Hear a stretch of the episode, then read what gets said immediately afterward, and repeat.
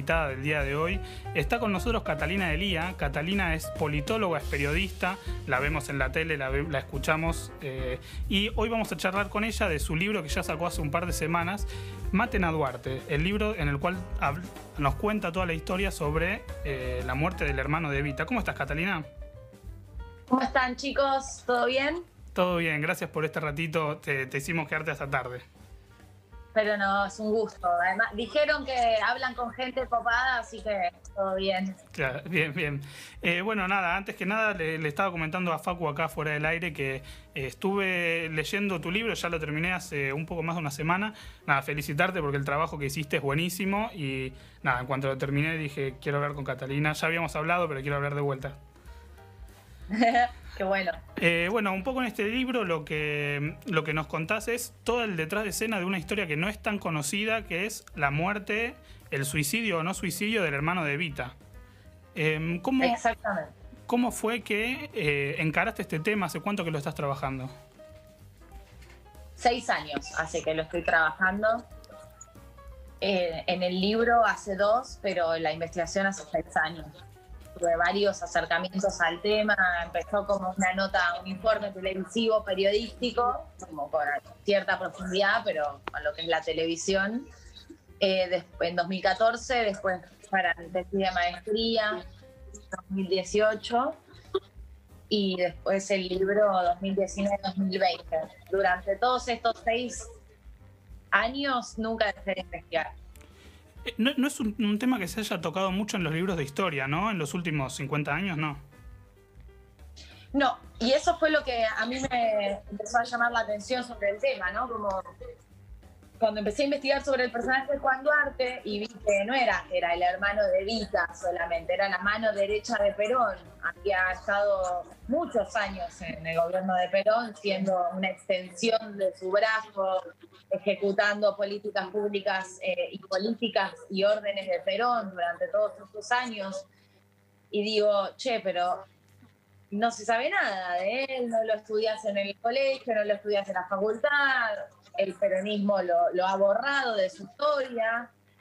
Eh, bueno, claramente acá hay algo, ¿no? Y hay un personaje que tuvo una muerte dudosa, que nunca quedó claro si lo mataron, si se suicidó y en qué contexto pasó todo eso. Y encima tuvo poder, pero queda borrado de los archivos oficiales y bueno, acá hay una historia. Bien, eh, ¿sabés qué? Eh, vi la nota, la que hicieron en T N, creo que es en dos mil catorce, que es esta nota que nos comentás. Sí. Y ahora no me acuerdo, uno de, uno de los cuadros políticos del peronismo, que ahora no me está saliendo el nombre, eh, pero me va a salir, habla de, de Juan Duarte como... Julio Bárbaro. Julio Bárbaro, ahí está, ahí está. Habla de, eh, de Juan Duarte como eh, una paria, no, como un parásito del peronismo del poder en realidad. Sí. ¿Esto era antes de, de su muerte o es una imagen que se construyó después?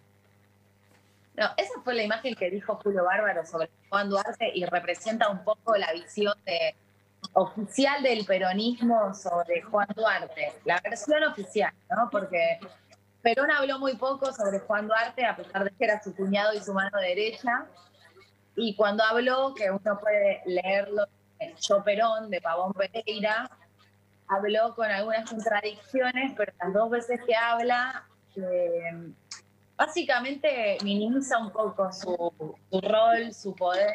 Habla de que, bueno, que se quitó la vida porque no se aguantó la muerte de Evita y tenía sífilis por su vida personal.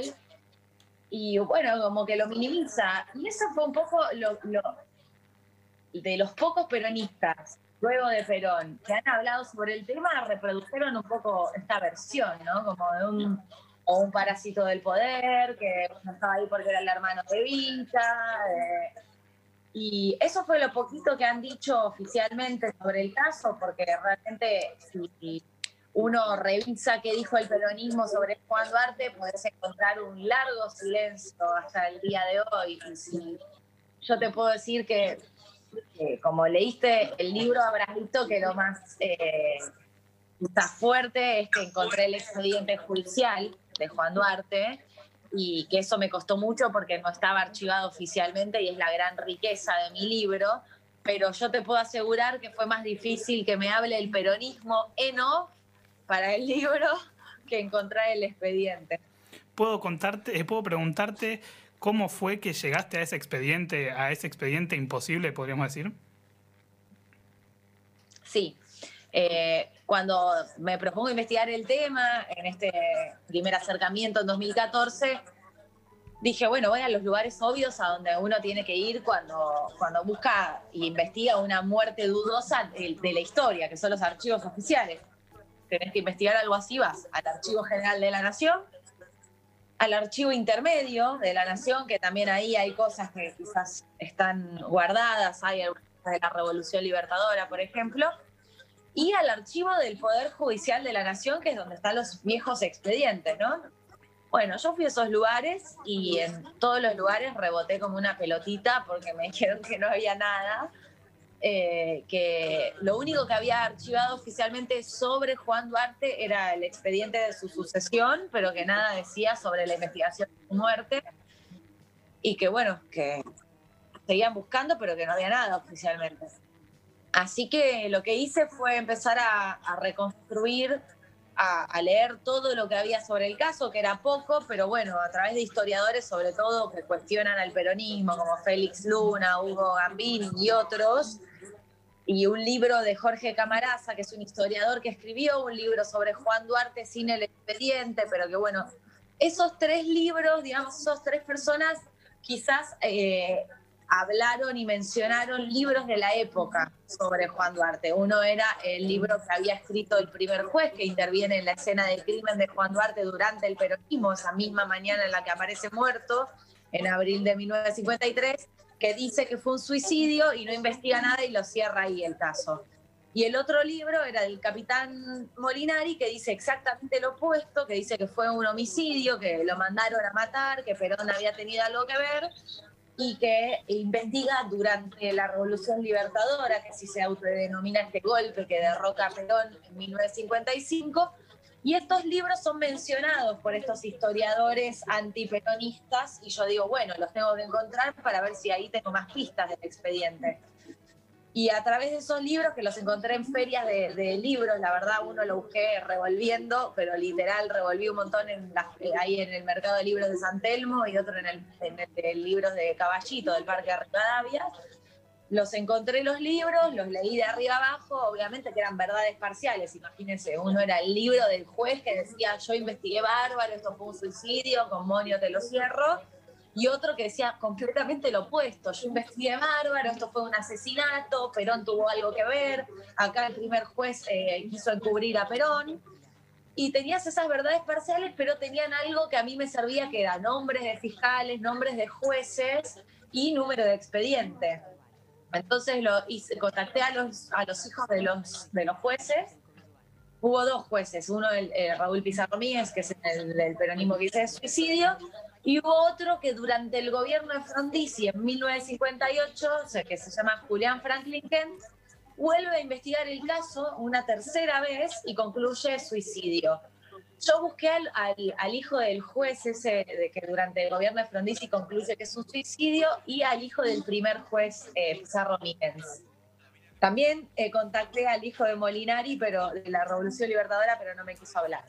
Pero los hijos de los jueces eh, en off me dijeron que ellos no tenían nada del expediente, así que no me quedaba otra que reconstruir dónde había quedado el juzgado físico del último juez, porque, eh, digamos, cronológicamente el expediente, eh, digamos, la última vez que estuvo, estuvo en ese juzgado.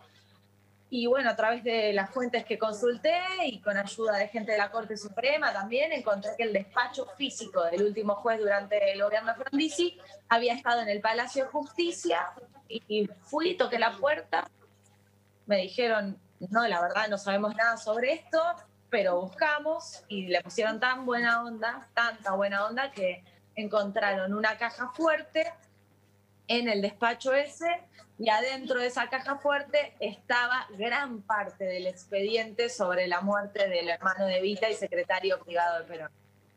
Te, te, qué loco, ¿no? Eso de la buena onda me sorprende, digo, que... Y, y si toda la historia como la vas contando, te digo, es una serie de... O sea, es una serie, pero ¿cómo puede ser que... está bien, está bien que por un lado tenés a, lo, a los que investigaron en, durante el golpe y otros que investigaron durante el gobierno de Perón, pero ¿cómo puede ser que se hayan llegado a conclusiones tan distintas eh, teniendo los mismos, eh, los mismos hechos? Bueno, esa es una pregunta que nos podemos hacer con cada caso que roza al poder, ¿no? Porque si vos agarrás, yo en el prólogo no agarro solo el caso de Nisman, agarro los suicidios, entre comillas, del poder eh, a lo largo de la historia. Obviamente que es una selección azarosa porque no puedo compilar todos, ¿no? Pero agarré muchos, en distintas etapas de la historia, con distintos gobiernos de distintos signos, como para no caer en ningún tipo de, de fractura política, grieta, sino tratar de pararme en un lugar neutral, y ves un hilo conductor que es una renuncia consciente del Poder Judicial a la verdad, y en cambio un alineamiento del Poder Judicial a los vientos del poder, a los intereses del poder de turno, que puede ser un gobierno, puede ser un, un líder político, puede ser el mismo Poder Judicial, como en el caso Duarte, en el último juez que era amigo del primer juez, más allá, digamos, de lo que pasó con Juan Duarte, eh, lo ayudó a limpiar su nombre, eh, más que a investigar qué fue lo que pasó con Juan Duarte. Y eso lo podés ver a lo largo de la historia y me parece que, que bueno, que mi libro se lee en clave policial, lo lees rápido, como un crimen, eh, donde al, al final yo te digo qué pasó, pero también lo podés leer en clave de actualidad de un gran problema que tenemos en la República Argentina, que es el Poder Judicial, que nunca investiga y está tan lejos de la verdad real. Tan, tenés la verdad judicial que dice una cosa y después tenés la verdad real que es otra, y una pregunta picando a lo largo de la historia que es ¿a quién le importan los muertos del poder, no? Total, total. Sí, es más, al final lo vamos a spoilear, a spoilear, pero al final haces una reflexión muy buena sobre toda la justicia que a mí particularmente me gustó mucho. Eh, ¿quién, un poco para pintar el personaje previo a su muerte, que, ¿cómo llega eh, Juan Duarte de ser eh, un, un joven de Junín eh, a, a pasar a ser la mano derecha de Perón? ¿Qué, ¿Cómo fue ese recorrido? Bueno, Juan Duarte vendía jabones a comisión. Todos conocemos que la familia de Evita era una familia humilde, donde todos laburaban, donde todos ayudaban. Juana Ibardura laburaba, también laburaba Evita, laburaban todos. Juan Duarte vendía jabones a comisión, viajaba eh, vendiendo jabones a comisión, y en un momento dado vino a hacer el servicio militar a Buenos Aires con, digamos, diferencia temporal muy cercana cuando Evita se viene a desarrollar su carrera como actriz a Buenos Aires. Y bueno, la, Juan Duarte la verdad es que era eso laboralmente hasta que un día, en enero de mil novecientos cuarenta y cuatro, Evita conoce a Perón. Y Evita, ahí sí, en ese momento le pide a Perón si le podía dar trabajo a su hermano, y Perón lo pone como secretario privado. En ese momento Perón no era presidente, acumulaba tres cargos, y lo pone como secretario privado en, en la Secretaría de Trabajo. Y ahí, y obviamente, Juan Duarte empieza haciendo eh, cosas pavas, ¿no? Como un secretario privado de alguien que, que acaba de conocer. Eh, y, pero rápidamente se gana la confianza de Perón y empieza poco a poco a manejar la agenda, a manejar los contactos, se gana la confianza de Perón, empieza a pasar muchas horas en su oficina, hasta que, bueno, eh, yo hay un capítulo del libro donde cuento donde cómo asciende, se llama El poder tan rápidamente alcanzado, se ganó la mano de la, la, digamos, la confianza de Perón. Se convierte en su mano derecha, en un brazo ejecutor, y cuando Perón es electo presidente, Perón elige, él decide nombrarlo secretario privado de la presidencia.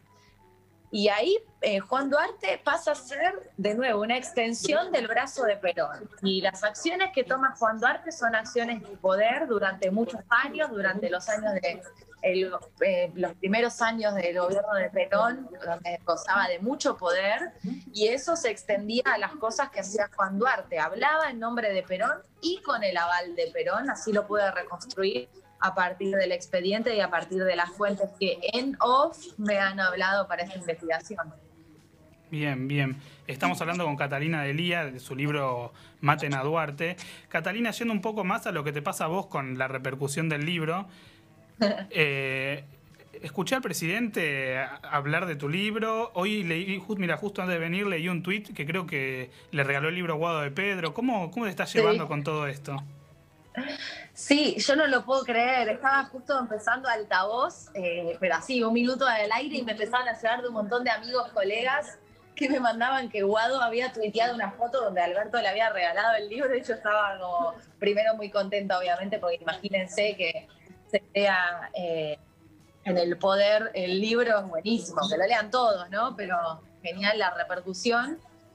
También me llamó la atención, tengo que decir, porque si había algo que me daba miedo era que salía en el medio de un gobierno peronista, y es un tema que es sensible para el peronismo. Eh, yo le había comentado al presidente en una ocasión que iba a salir el libro, y le conté sobre el tema y me dijo que era un tema que a él le interesaba y se lo mandé, pero no sabía que lo iba a leer y que le iba a gustar, así que estoy muy contenta por eso.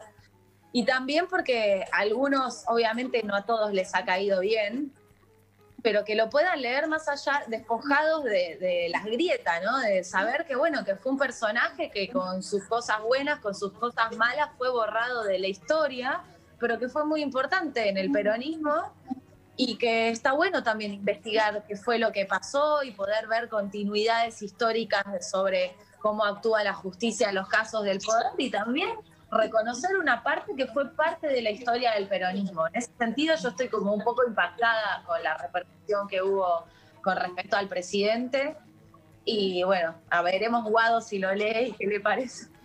Estoy seguro que le va a gustar. Eh, muchas gracias, Catalina, por conversar con nosotros. La verdad es que es un gusto, un gusto haber leído el libro, lo recomendamos totalmente, se lee rapidísimo, te engancha, así que nada, muchas gracias nuevamente. Gracias a ustedes por la nota, chicos. Buenas noches. Conversamos con Catalina Elía, veintidós horas, veintidós minutos. ¿Qué vamos a escuchar, Facu? Vamos a ir con un poquito de música. En este caso vamos a escuchar algo del Cuarteto de Nos. Eh, es un tema que, que me gusta mucho.